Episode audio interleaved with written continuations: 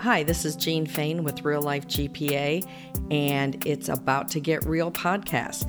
This podcast, we coach young adults and their parents, young adults being 16 to 25 year olds, into building independence and launching into life on their own.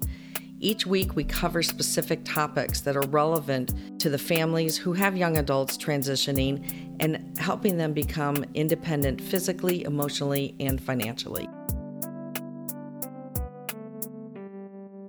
The content for today's podcast is about delivering a message. That is important because communication is the part of everything that we do, mm-hmm. whether it's verbal or nonverbal. And I bring this up because it can be a challenge, and we see it happening within our lives right now. Anything. It doesn't have to even be political. I saw an argument. I've seen more arguments about Marvel TV shows and Star Wars movies on Twitter in the last few weeks than I've seen about politics. Maybe it's just me avoiding all the big politics issues and stuff, but people can find a way to argue about anything Oh, and absolutely. be super serious about it too. Absolutely. I see it on even the social media platforms that I use in my age group and Nextdoor app, Mm-hmm. Oh, yeah. which is a neighbor app. Yeah. I mean, things can go south very quickly. And sometimes I think people are just doing it to poke the bear and, you know, see what they can get. People like drama. You know, And often. I mean, uh, especially on the internet, if you're anonymous, then there's no repercussions really to do that. Absolutely. And all it does is distract and ignore, you know, whatever it is you're trying to accomplish. Now, I'm not saying there's not room for debate. There's not room, there's not platforms and times that we challenge one another. But ultimately, how do we deliver a message without trying to be combative?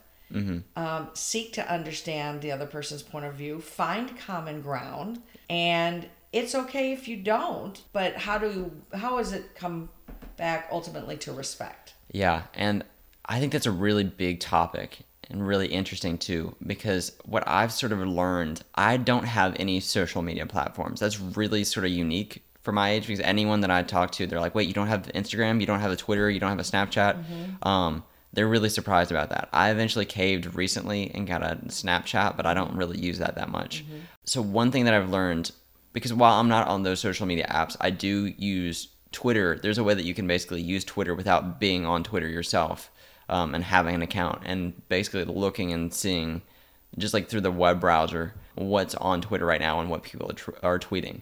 And so I was really into like reading the news and staying up to date with like what's going on in the world. And so through my like 4 years looking at Twitter posts and people ranting on Twitter and other social media, I've kind of learned that the best conversations that we can have, especially when two people are, are disputing on opposite sides and they don't see uh, the reasons why the other person is saying what they do, the best thing you can do is not have that conversation on social media.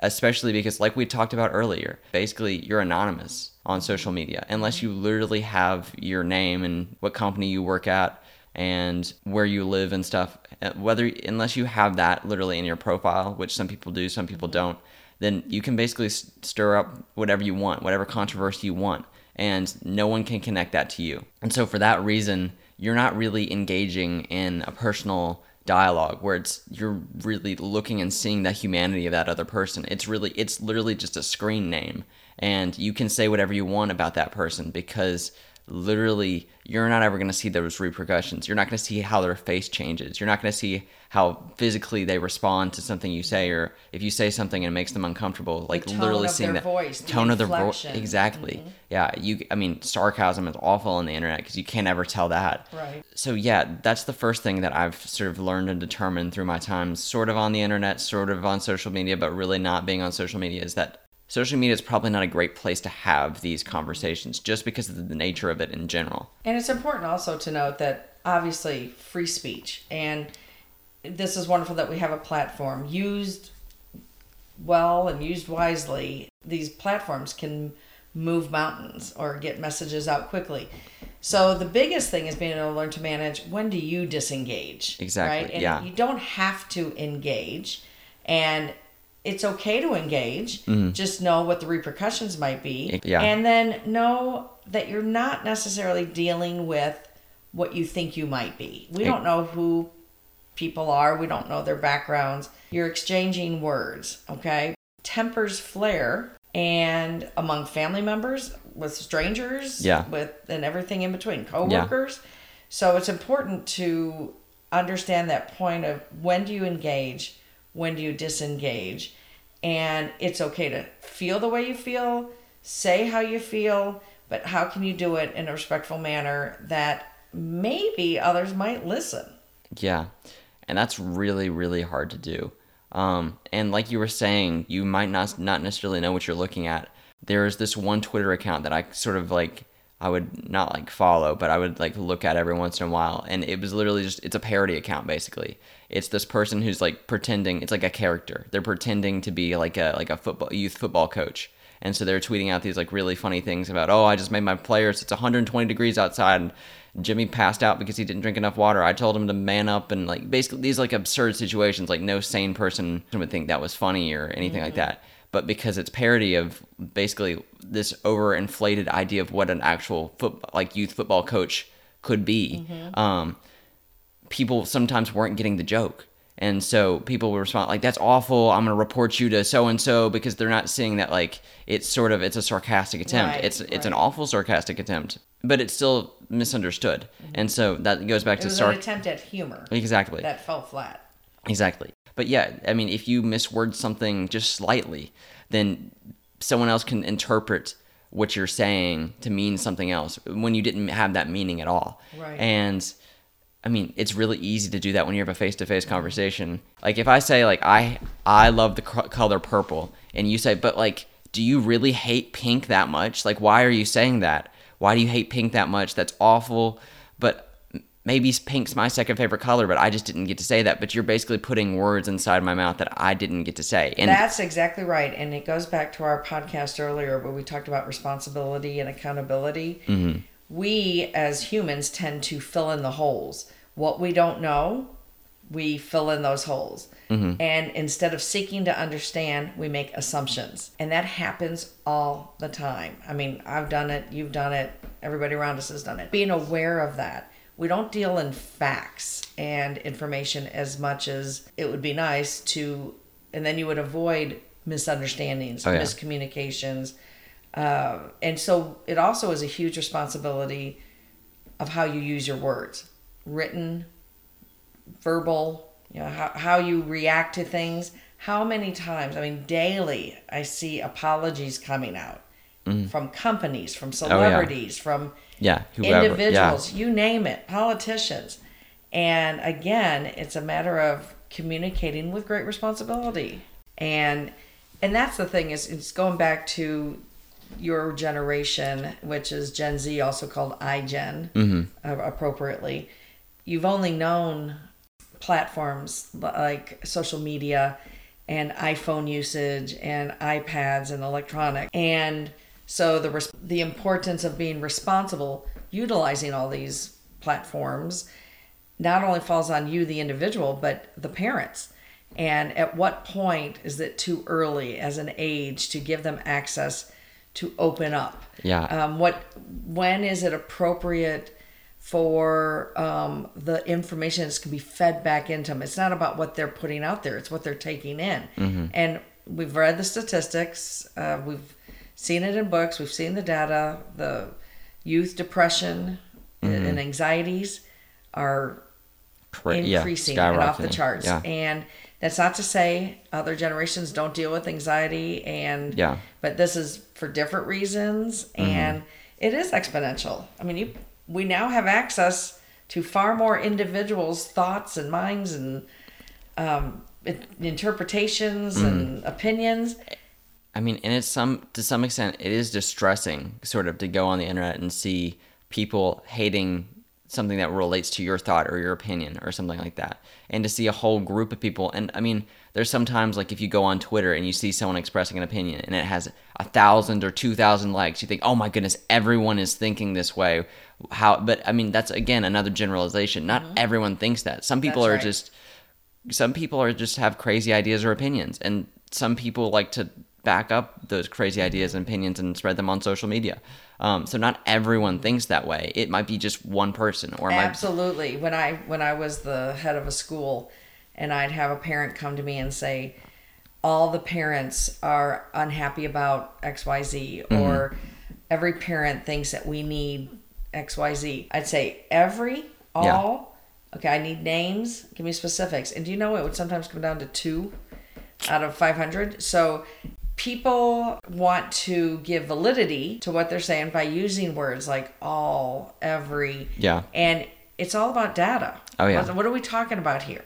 Yeah. You know, what's the percent? What's and then you take that and use that and apply it. Does that change your position? Does that change Yeah. you know how you feel about something? And so this is in no way not saying don't get out there and talk, don't get out there and share. Yes, share your beliefs, your thoughts, your opinions, and we are a diverse society, and that's Yeah. that's a wonderful thing. But how do we help manage um, those who struggle when it becomes combative? You know, are you the one being combative, or are you receiving it in a negative way? I Yeah. mean, so that's where that that life skill seek to understand. I can't understand unless I ask more questions mm-hmm. or I understand who it is. And you're not gonna be able to do that with everything. There's not enough time or energy, you know, in our lifetime. So when do you engage? When do you disengage? And I mean that's a very that's a very good point too because to some extent social media is a collection of everyone's every opinion all the time because that's what mm-hmm. people are, are entitled to their opinions but mm-hmm. Maybe it's sometimes maybe it's not necessarily the best thing to advertise every single opinion you have because there there are some because that also it devalues other opinions that you might have in general That's if you point.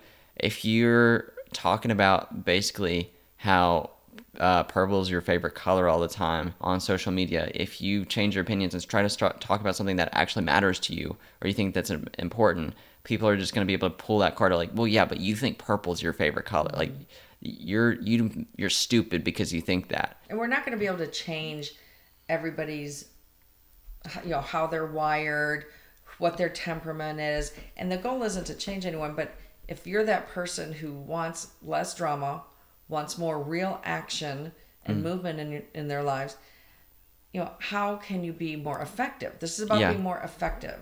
Yeah. And, you know, oftentimes youth, mm-hmm. meaning young adults, don't understand how to enter into a conversation and to be heard and to effectively advocate for whatever position they're Exactly, in. Exactly. I yeah. saw this just happen. I, I get examples every day. That's why I love doing this podcast.